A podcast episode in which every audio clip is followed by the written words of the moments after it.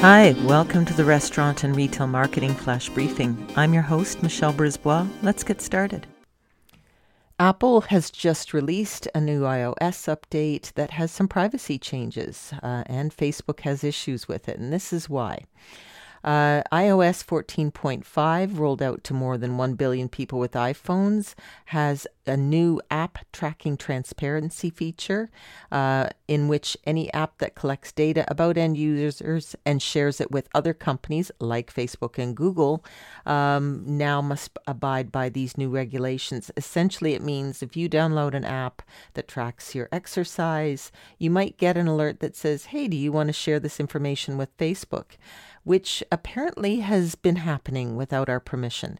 Um, Facebook and Google can embed um, tracking. Uh, ability into apps that have nothing to do with them, and they are data rich as a result. So you'll be able to deny that.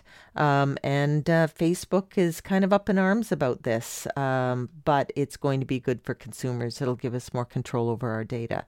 Uh, so here are some stats that are interesting. The average app comes with no less than six trackers attached to it. Uh, roughly one in five apps designed for children collect data without explicitly asking for parental consent. Uh, a single third party data broker identified by Apple was found to have a database on 700 million different people. Uh, and so there's lots being tracked out there, and this is a good change. Talk to you tomorrow. So come on, let's get out.